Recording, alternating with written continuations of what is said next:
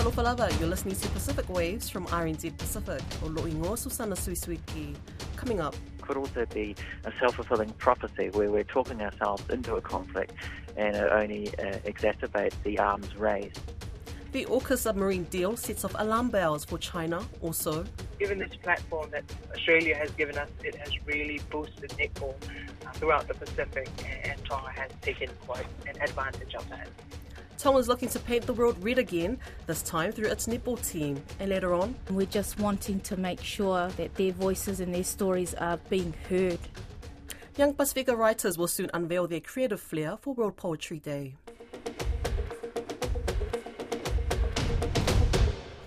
A New Zealand geopolitical analyst says the AUKUS submarine deal could turn into a self fulfilling prophecy for conflict.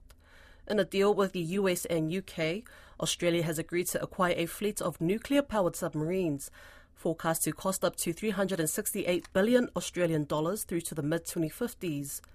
Hours after the AUKUS plans were announced on Tuesday, China's foreign ministry repeated its long-standing position that the deal reflected a typical Cold War mentality that would stimulate an arms race. China also said the deal would sabotage the international nuclear non-proliferation system. Geoffrey Miller, who writes for Victoria University's political commentary website, The Democracy Project, speaks with Caleb Fotheringham. This is a huge deal. It really takes the strategic competition up a notch. There are only six countries at the moment that have nuclear powered submarines, and they're all big powers uh, China, India, Russia, the United Kingdom, the US, France. Uh, and now you're going to have a seventh, Australia, which is not even a G7 member, it only has 25 million people, and it's going to have nuclear powered submarines. So it doesn't get much bigger than that as a symbol. And I think this is as much about the symbolism as the practical impact of Australia having these nuclear powered submarines that will allow them to patrol the Pacific by stealth. Remember, that's the whole advantage of nuclear powered submarines that you don't need to come up uh, for air very often. It means you can go for a very, very long time un- underwater and uh, conduct all kinds of operations. So, why is Australia doing this? in a word, China. It's all about China and it's all about Taiwan now in particular. I think there's been a real reassessment of risk post Ukraine, and we've really seen tensions go up a lot in the last year since Russia invaded Ukraine in the Indo Pacific. And in a sense, they're not related, but yet they are related because the Russia's invasion of Ukraine was a, a, black swan moment, and I think a lot of analysts have changed their view on how likely China is to invade Taiwan. So I think it's in some ways a reaction to that. But of course, you've got to remember that this deal was unveiled originally back in 2021. So it's also bigger than, than just what we've seen in the last year. I guess this is a, a long-term decision based on a long-term assessment of China. So there are some long-term factors at play here. I guess Australia, the UK, the US will see this very much as being about deterrence as much as anything. I think another way of looking at it, though, is that this could also be a self-fulfilling prophecy where we're talking ourselves into a conflict and it only uh, exacerbates the arms race uh, in the Indo-Pacific. You know, countries all around the region are rearming and are spending more on their militaries now, whether it's China, Australia, New Zealand reviewing its defence policy at the moment and is likely to be spending more. Japan unveiled a huge increase in their military spending uh, at the end of last year. Um, so everyone is spending more on the military. I worry that this kind of deal, the AUKUS deal, will only make things worse, perhaps in the long run. The more we have of this, of these kinds of power projections, and the less dialogue we have, I think the more likely it is that we, we're ultimately going to bring about this conflict that we're all trying to avoid. So uh, it is a scary time for the world, a scary time for the Indo-Pacific. I think we do need to think about de-escalation even more, and let's not talk ourselves into World War III. And uh, that might seem like a dramatic statement to make, but I think that's perhaps the the assessment that the likes of Australia, the UK, US have sort of come to this idea that there will be some kind of conflict and we need to prepare for that. Uh, I think you know we need to think very carefully about what that means and uh, really redouble our efforts to engage and to and to de-escalate. Okay, so obviously a huge deal. So how has China responded, and how have other people responded internally in some of these countries like Australia, the UK, and the US? Well, China has responded as we would expect. They've condemned the deal outright. They've said Australia is going down a dangerous path, that it's an error, that it's increasing the arms race, and you know you would you would find that uh, all very predictable. Really, they've made their their displeasure clear, and they made it clear back in 2021. So they're doubling down on on that, and you would very much expect that, given that this arrangement is openly aimed at China. I mean, I don't think uh, Australia and the US, the UK, making any secret of who this is aimed at. NATO called China the you know their biggest strategic challenge last year at their summit. So China knows it's very much the target of, of all of this. When you look at it on the Australia, UK, US side, I think there's generally a lot of positivity towards this agreement. You've seen a lot of talk in the UK, for example, about the number of jobs it will provide. Um, same in Australia as well. And yes, the, the military industrial complex is alive and well, and this will provide a lot of jobs. You know, war making does do that. But there is some dissent as well. You've seen Paul Keating, the former Australian Prime Minister, come out swinging really against this he's, he's called it the worst deal in history. I think perhaps we will see some more nuanced views in the months and years to come. Remember, this is a deal uh, spanning decades, and uh, we're just at the, the very beginning of uh, the announcement of this deal, and we're all digesting what it all means for us. Okay, what about Pacific countries? Should Pacific countries be concerned by this deal? I think they should. I mean, I think anyone should be concerned about this deal because you know, it's what it signals, this idea of a, a great conflict between the superpowers. I think we all do better when the world's at peace, uh, you know, whatever country you're in. And this deal kind of suggests that war is more likely in the future. It could be decades away, it could be only a handful of years away. So I think it's not good news. I think it means a lot of money is going to be going into military spending. I mean, it's obvious. This deal is going to cost a lot of money, so Australia is going to be spending uh, more money on defence. That money that's not going into other areas, not going into aid, not going into uh, climate change prevention, all of these other areas that it could be spent on. Um, and it's bringing in nuclear-powered submarines in, into this region where they have not been before. You know, I talked about the countries that already have uh, nuclear-powered submarines. None of them are in the southern hemisphere. Well, there will be one now, uh, Australia. Um, that could make Australia a target to some degree and the scene of, of uh, conflict in, in the future indirectly.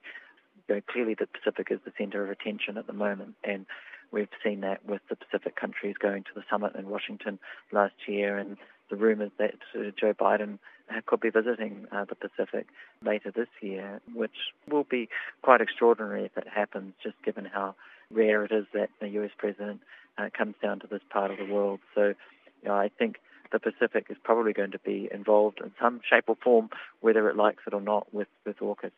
Before you said that no countries in the southern hemisphere had any nuclear powered submarines.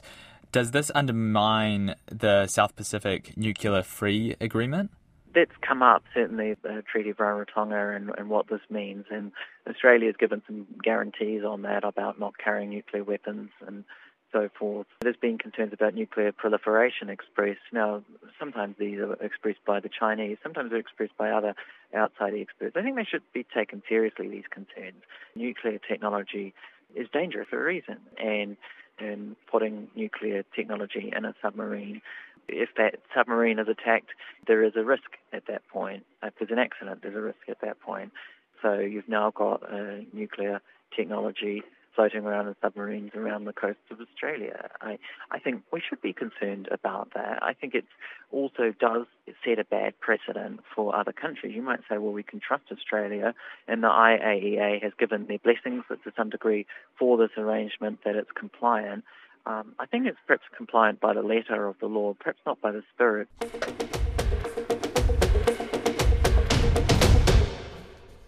Tonga Netball is celebrating the Tala's recent climb to seventh place in the world rankings as they continue to work hard to prepare for the World Cup in South Africa in July. The team climbed to ninth place after winning all of their international matches last year, with the new rankings announced earlier this month. They now sit ahead of former Pacific leaders Fiji, Cook Islands, and Papua New Guinea. It's the side's biggest achievement to date, And Tonga Netball's Chief Executive Saloti Sisifa talks to RNZ Pacific senior sports journalist Eliesa Tora about the team's preparations. Thank you very much, Eli, for the opportunity. Uh, Tala continues to make preparations, and of course, our team is not your normal team where the team stays together and prepares together. We heavily rely on uh, sports science and technology. Um, as our team live in two countries, New Zealand and Australia, and in different states as well. So the whole monitoring and preparations and uh, all that, we heavily rely on uh, technology, sports science, the honesty of the players mm-hmm. and also their self discipline. So that's how things are going in terms of the coaching staff uh, and also the management following up on the girls. Uh, they have their continuous Zooms and uh, they all receiving their programs, uh, continuous um, discussions with the kind of assistance that uh, the team and each player is needing. Uh, with the way of the setup of our team comes extra cost. Uh, and with that, it's a price we have to pay because of the whole uh, geographical uh, status of Tala and its uh, composure. That, that, that's where we're at. But in terms of um, preparation, it's full on, and I have to commend the coaching staff led by Jaco Purimakia Simpson for the work that they're doing behind the scenes just to keep uh, everyone in place here. Uh, how many players are in the squad at the moment that's preparing, uh, and and also um, how does the upcoming series uh, fit into the preparations for Tala? So for the whole squad, um, the coach had opened up and she had made some invitations uh, based on uh, expression of interest that we uh, from Tonga Netball, upon recommendation of uh, the coaching staff, um, the the squad is a total of 25, and they will all be at the camp next month, lead up to our first competition for the year at the Gold Coast. Uh, from then, uh, Jacques will name her 15 that will be playing, competing in April. Uh, from there, there'll be another camp in um, May and also June. There'll be split camps for Australia and New Zealand. And then there'll be one final uh, tour to Australia of the Tala team uh, early July, which they'll be playing the top Australian um, clubs. Uh, this is the whole lead up for the World Cup. And then they uh, return to their homes. And by around the 18th, 19th of July, Will assemble in Sydney to make their way to South Africa. Um, from from the squad that you had in 2022, are there any changes? Are there any players that have uh, moved on to other things that uh, they might have gone into? Right. From from the squad in uh, October, we have two players who will not be joining us next month. One, uh, she's serving her mission, and uh, the other player, um, we have one of our girls that is expecting uh, her second child. So that's the two that won't be in next month. But other than that, all the players will be there uh, from last uh, uh, the tournaments of October, and then we'll have the new ones who are coming in. Um, and again, it'll all be based on merit, what's on court, and then the uh, coaching staff will make their final call for the 15 to represent uh, Tala and Tonga next month at the PacificAus game. On on the um, uh, ranking, current ranking for World Netball, uh, Tala is on seventh. Some some achievement uh, over the years and and uh, best so far. Uh, what can you say on that, uh, Lotte? I think I definitely have to commend the coaching staff there of the work that they have put in over time. towards the performance and outcomes that Tala have displayed on court.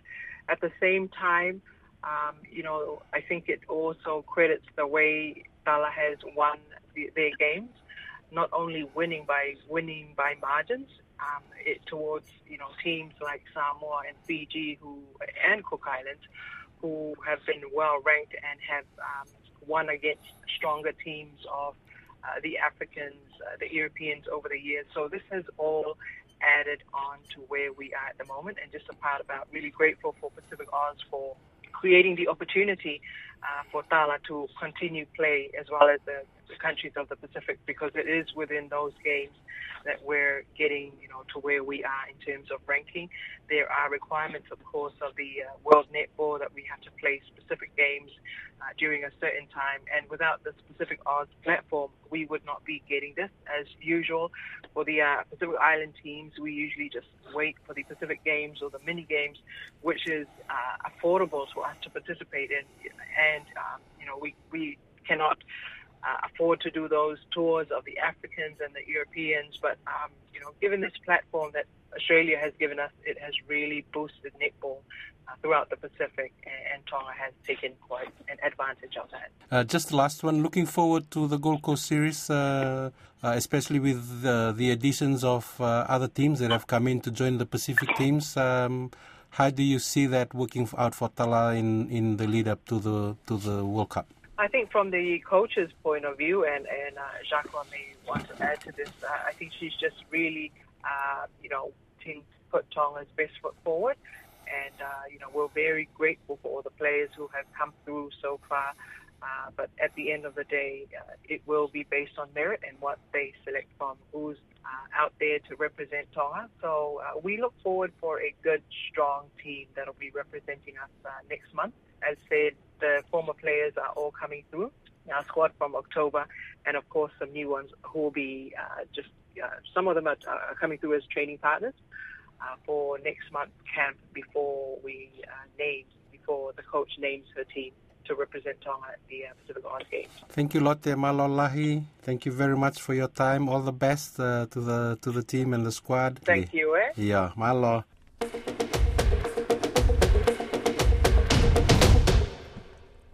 A new collection of poetry from Pasifika students across Aotearoa is being published in a book to be released on World Poetry Day next week. Called Pasifika Navigators, the book is a result of a project by publisher Mila's Books with support from the Ministry of Education. It involved 52 young writers from year 7 to 13 from Christchurch, Wellington, Hawke's Bay, and Auckland. The poems are curated into a journey through language, culture, and identity from the author's perspectives. Koroi Hawkins spoke with author, publisher, and director of Mila's Books, Dahlia Malaeulu, about the collection. Um, so, Pasifika Navigators is the world's first uh, Pasifika student poetry collection.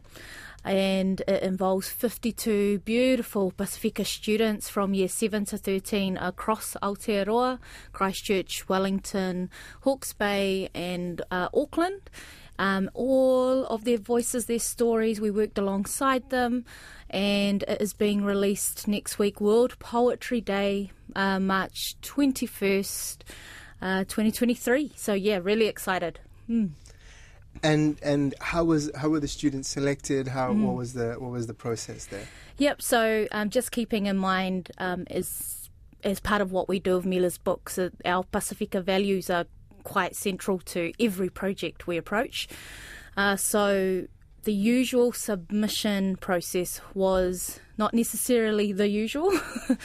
um, and what we did is we invited schools, we approached schools, and basically, if you submitted, if you were a Pasifika student and you were interested and you submitted a piece, you basically were guaranteed. And the only requirement um, around that was that uh, that you kind of make full use of the support on offer, the feedback that was given, and work with us to make sure that your piece, your ideas uh, were molded and edited and crafted in a way that just really honed into what you were wanting to say. So along that journey, obviously there were in online and in-person workshops. Uh, there was ongoing feedback um, online, so students had access to that. So did the teachers as well. So teachers, uh, there had to be lead teachers to support. But in saying that, we also had uh, individuals whose families approached us, or individuals who who schools said no, thank you for whatever reason, um, but individuals who said no, but I want to do it, and then they came and approached us. So that, in a nutshell, was kind of the process that we took to to collect these beautiful stories. Yeah. Are they arranged in any particular order, mm. or um, how how is the, how is the book laid out? Yep. So as part of uh, collecting the stories, all we said to the kids was, um, the themes that we're aiming for is language, culture, identity. So it was very broad, um, and we did that on purpose, so not to uh, kind of control the narrative or to um, get kids almost too focus almost like what school does. Unfortunately, we didn't want to prescribe anything. We wanted the kids to be free to share uh, what they wanted to share about those topics. So um, in terms of the order of the stories, uh, because they came out so beautifully, we actually had a lot of different options. We were thinking, yeah, we're going to do it in year groups. Oh, maybe we'll do it from the cultural background of the students because they are across the Pacific, including. Um, students who uh, who have written a poem about their beautiful Kiribati Islands, um, as well as Papua New Guinea as well. So we thought about that. But then when it actually happened and the results and the, the poems that came through, we just knew that it's almost like they we had to order them in a journey because they've been written that way. Um, there it starts from the beginning with lovely Lily Williams from Hastings Girls High School, and hers is called Mother Tongue, and it's talking about forgetting forgetting her mother tongue. Um, and it's a beautiful, beautiful piece. And then you've got almost these up and down roller coaster um, experiences through the poems in the middle. And then you've got an award winning uh, Pasifika student poet, Eniseleni Ali from Marcellin College, um, who's got a letter smack bang in the middle of the book on purpose called Dear Little Brown Kid. Um, so it's almost like this roller coaster. You hit um, Dear Little Brown Kid, give you some motivation. You kind of go on more roller coasters in terms of our language, our culture, identity journeys that these students are on. And then we end um, with a poem called Choices. So it definitely was ordered in terms of. Uh, as a reflection of what our Tamiti are kind of going through at the moment. And I just feel like the reason why we keep doing stories like this and for our our especially our young adults, our teenagers, our intermediate kids, is because this is how they're feeling. And um, this is how they're feeling, this is how they're seeing the world, this is how they're seeing themselves in the world. Um, and we're just wanting to make sure that their voices and their stories are being heard and that some real change comes from it. Yeah. Would you like to read us a little bit from the book? Um, uh, yes, yes, absolutely.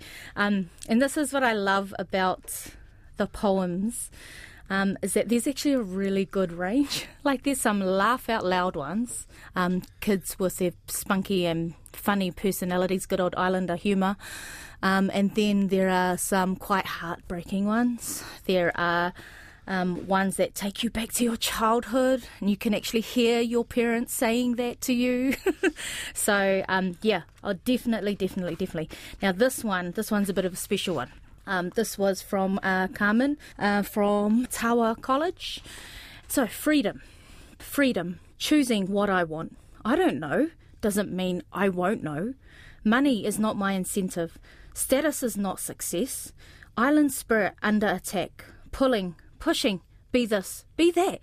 All for you, where am I? Who am I? Do you care? I am drowning in your dreams for me. I wait for the day to choose, act, say what I want for me. Please, school system, take your foot off my neck. Let me breathe.